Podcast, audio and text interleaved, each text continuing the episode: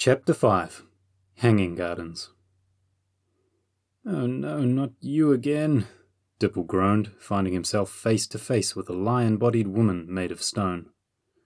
The statue did not move or respond, however, and after a moment Dipple realized it was a lot smaller than the Sphinx he had met in Egypt.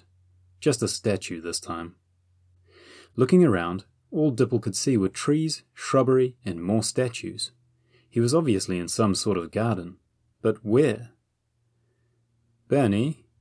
He'd need her help to figure out where he was this time.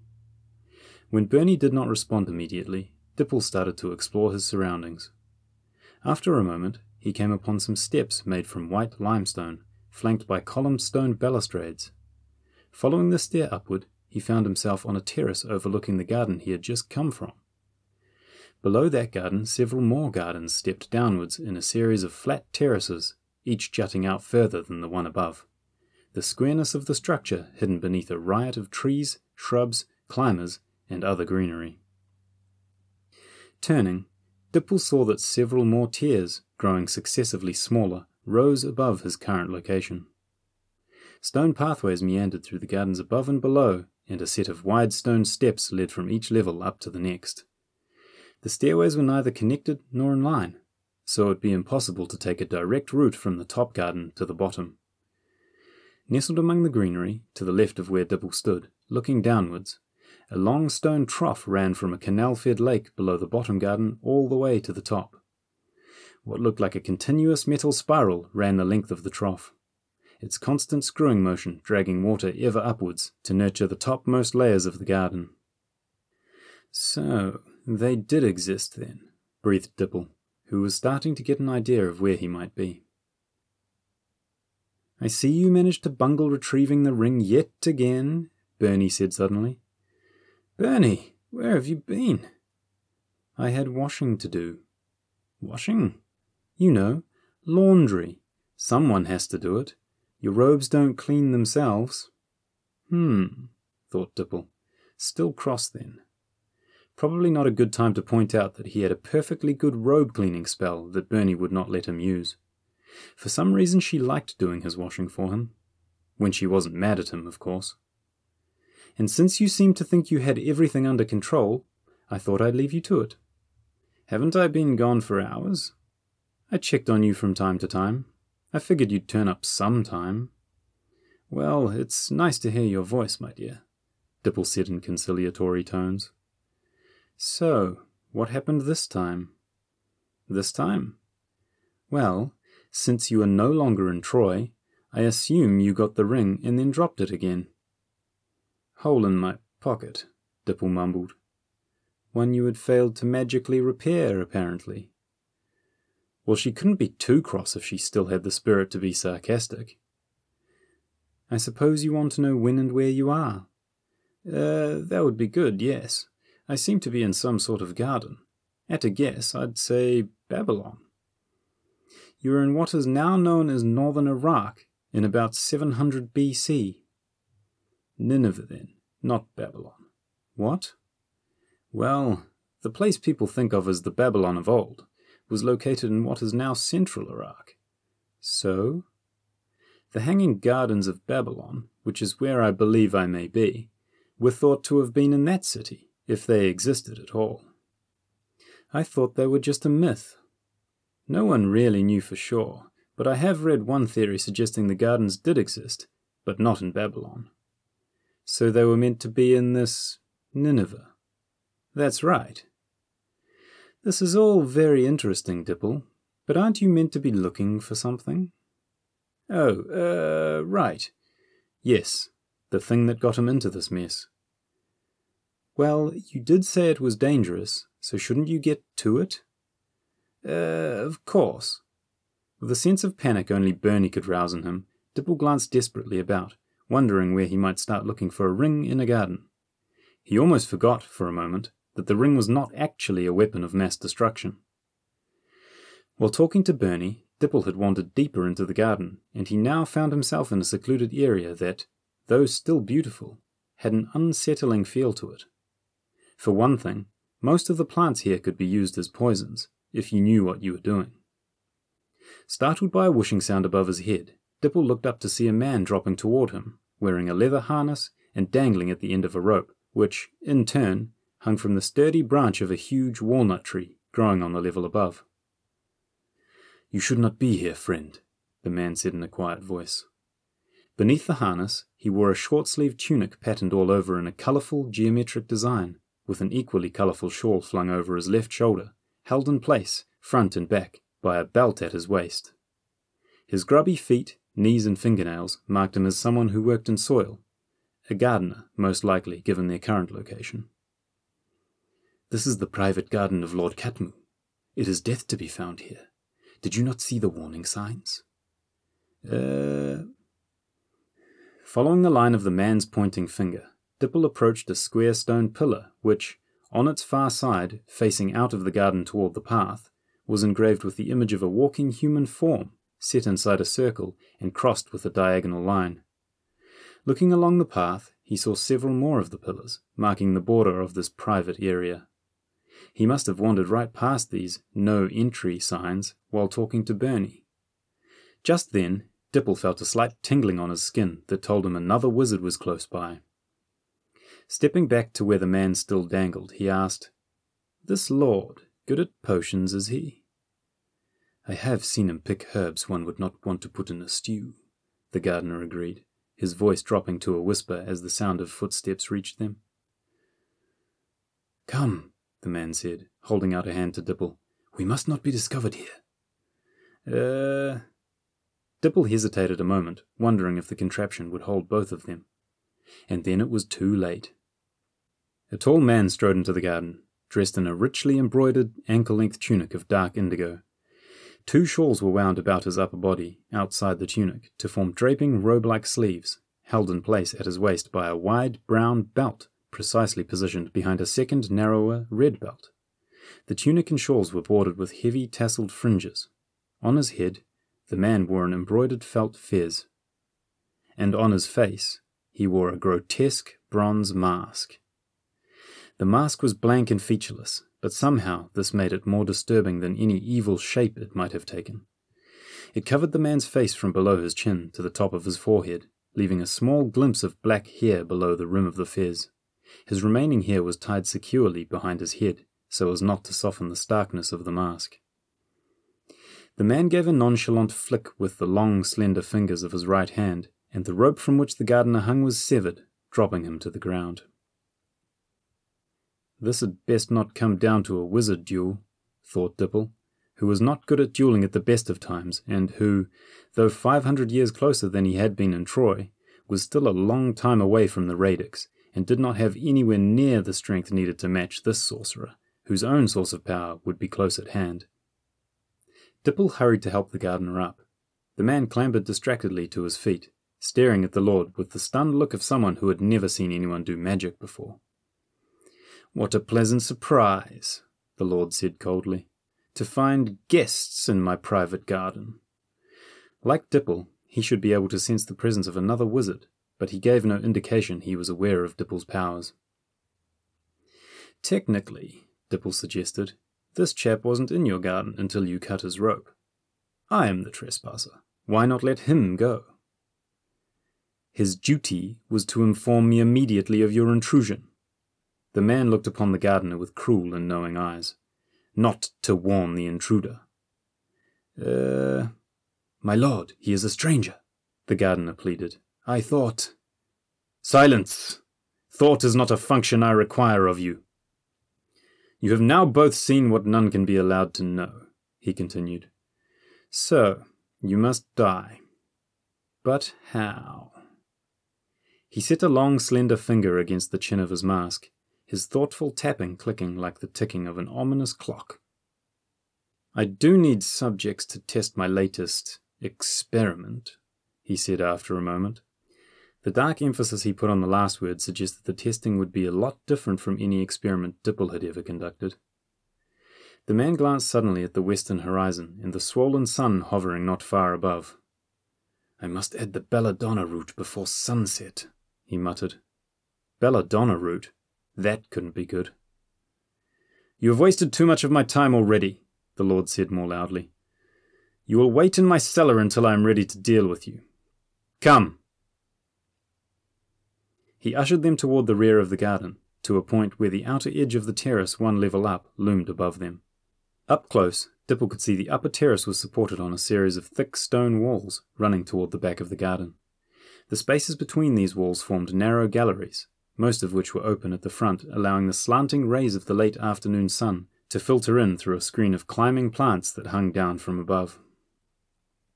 Behind a curtain of sweet smelling clematis, a front wall had been set in place between two of the supporting walls. In the center of this wall stood a solid stone door with a large keyhole. From a hook on his belt, the Lord produced a large ornate metal key, which until now had been hidden beneath the drape of his sleeve. The link used to hang the key on the hook was a small gold ring. Gads, that's going to be tricky to get hold of this time, Dipple thought. The door grated open to reveal a hollow cavity beneath the upper terrace. Cold stone walls and a ceiling of tightly fitted palm trunks stretched back into darkness. That was all Dipple saw before the door slammed with a hollow boom, shutting out all light. My name is Ikaru, the gardener spoke over the sound of the key grating in the lock. I saw you from the garden above, he continued. I came to warn you, but I was too late, and now we are both trapped in here. I wonder, said Dipple as the Lord's footsteps died away. He probed the lock with a trickle of magic. Drat! Dipple could have used magic to move the metal mechanisms of an ordinary lock, but the door had been fastened by more than a mere key turn. So, the man had sensed Dipple's power after all. It would take more magic than he currently had available to unravel the other wizard's spell. Well, since we're stuck in here, might as well rest our legs. I feel as if I've been on my feet for days, and I imagine you'd done a fair day's work before you had the misfortune of trying to help me. Dipple sat down and pulled off his boots. He'd been too busy arguing with Leontius and Troy to think of taking them off then, and his feet were still sore from the long, hot walk in Egypt. Sorry, he apologized. Bit whiffy, I'm afraid. Can't be good for your feet stuck in those things all day, said the gardener, who had been barefoot when Dipple met him. Tucking his boots carefully away inside his robe so as not to lose them in the dark, Dipple began to hunt about in his pockets. I'm sure I've got some of my fabulous foot freshener in here somewhere. Gads, I'm hungry, he exclaimed, forgetting the foot freshener as he came upon the half eaten loaf of bread he'd pilfered from the tomb in Egypt, and suddenly realizing he hadn't eaten since the Spartan meal of salted fish, cheese, bread, and dates he'd shared with Leontius as they played Patea. That must have been nearly two days ago now. Feeling for one of Ikaru's hands in the dark, Dipple pressed a chunk of bread into it. It's a tad stale by now, but the places I've been have been pretty hot and dry, so it shouldn't be mouldy. So, why does this lord of yours wear a mask? Dipple asked as they chewed. Some say he was burned. Mask? Dipple's earpiece buzzed. Didn't the Sphinx say something about a mask? An image of the Sphinx popped into Dipple's mind. Beware the masked one, she purred. Oh, I'd forgotten about that. No surprises there, Bernie put in helpfully. That can't be good, especially as this chap is a wizard. What? the gardener asked. Oh, uh, nothing. Sorry, you were telling me about the mask. Some say he was burned in a fire as a child, the man repeated. Others say he is a demon and must hide his face from the world. And what do you think? He is a cruel and harsh man, but though I have just seen him use unnatural powers, I believe he is still just a man. As for the mask, I think he wears it to make himself appear more frightening. Nothing creates fear like the unknown. You're very sage for a gardener. Just because my body labors does not mean my mind must remain idle. While the fingers work, the mind is free to ponder the larger questions of life. My wife says that about housework. I'd still rather read a book. My mind is the only book I am privileged to know, said the gardener. What were you doing in there, anyway? he added suddenly. Uh, where? The garden, of course.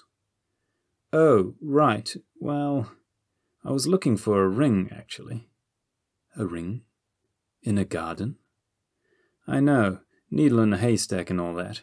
Still, I wish it were that simple. Unfortunately, I have found the ring. I just don't know how I'm going to get it. So, what you're saying, said Bernie with her usual intuition, is that this masked wizard has the ring which could destroy the world? Pretty much, muttered Dipple. Perhaps he should come clean about the ring. He hadn't wanted to scare Bernie. Mind you, if she found out the truth now, she'd probably still kill him when he got home. Well, that's just great, isn't it? I hope you're proud of yourself. It's hardly my. It's your invention, and it was you who dropped it into time. If she didn't talk him to death first. Bernie, you're breaking up. I can't hear you. Did you say something? asked Hikaru. Oh, uh, just trying to get rid of a pesky buzzing in my ear. Thoughts can be like that at times. Around here, it is safer to keep them inside your head. Well, said Dipple, pulling two of his puffy porter pillows out of yet another pocket in his robes. We can't do much till this lord comes back, eh? He touched each pillow with a trickle of magic, causing it to inflate. Think I'll take a nap. Uh, you're not used to pillows, I expect, he added, finding Hikaru's hand and putting it on one of the pillows. You put your head on it. It seemed only a short time later when Hikaru shook Dipple awake. The Lord returns, he whispered. As the door was dragged open, Dipple caught a glimpse of the sky outside, now almost as dark as the inside of the cellar. Several servants preceded the Lord into the chamber. The first carried a pair of burning torches, flooding the small space with flickering light causing Dipple and Hikaru to flinch from the sudden brightness. The man set the torches in two sconces by the door, bowing to the Lord as he backed out of the chamber. The second set a small table in the centre of the floor before he, too, bowed himself from the room. The third carried a tray wafting an enticing aroma of spices. This he placed on the table, before scurrying after his companions. Eat, the Lord urged, sweeping a generous arm toward the tray of food his manner much friendlier than it had been earlier. So, was this the Lord's threatened experiment? Dipple did not think so. If they were to be poisoned, this chap would want them to know it, their fearful anticipation adding to the pleasure of watching them die. Not you, the Lord sneered as Hikaru made to move towards the table. Not poison, then, else why not let both of them eat? So, what was he up to?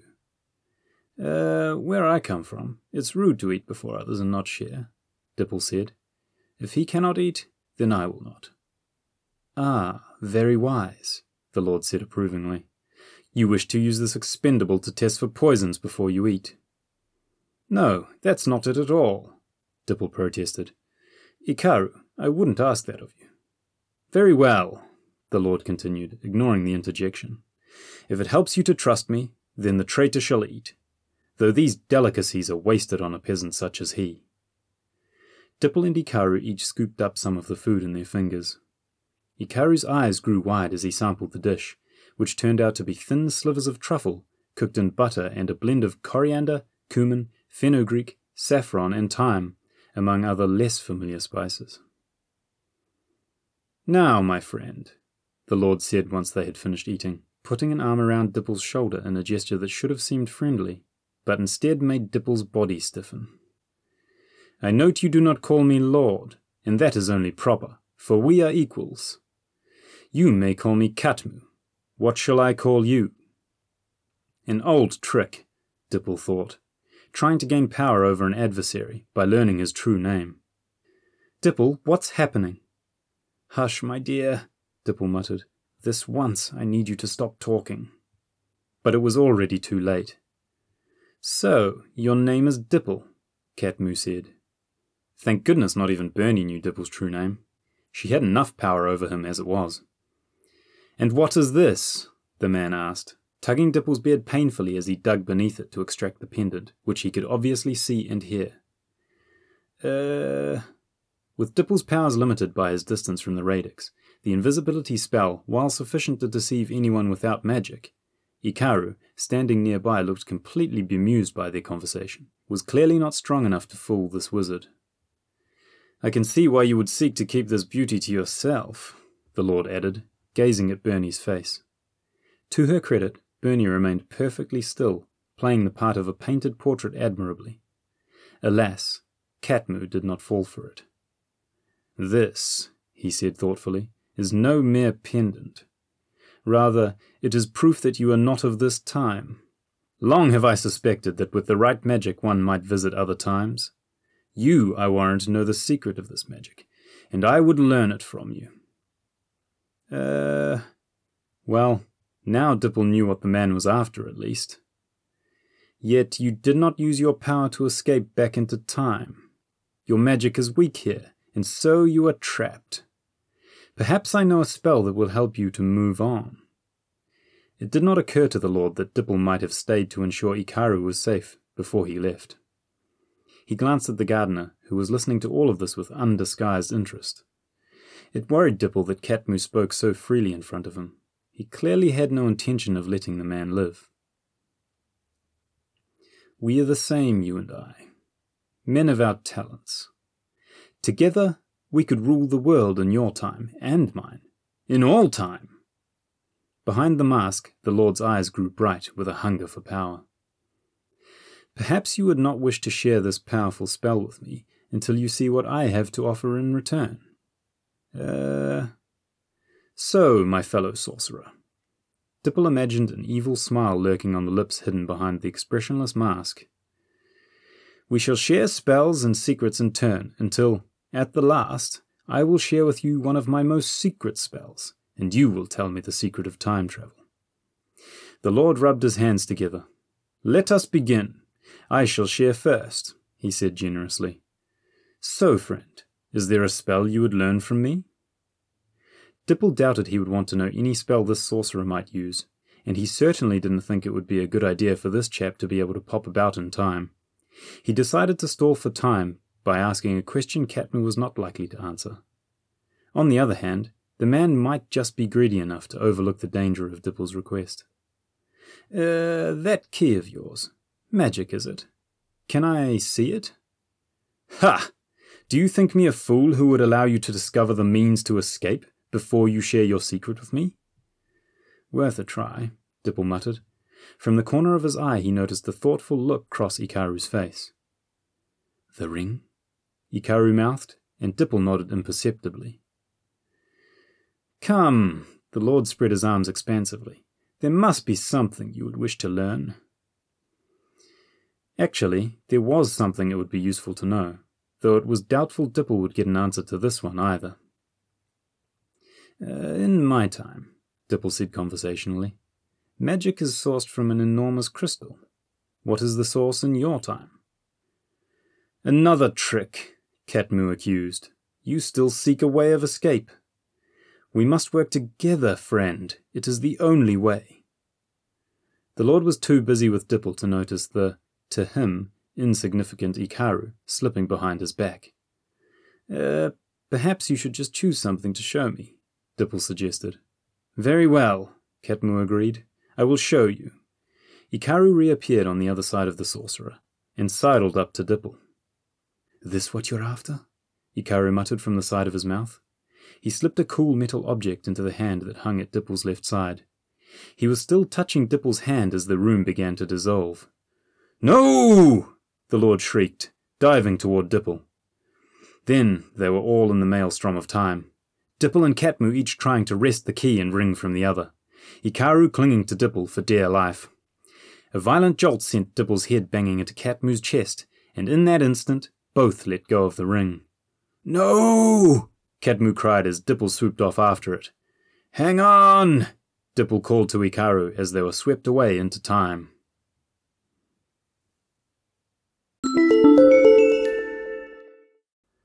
Thanks for listening to this chapter of The Adventures of Dipple. If you're enjoying the story, you can support Josie by following one of the links in the podcast description.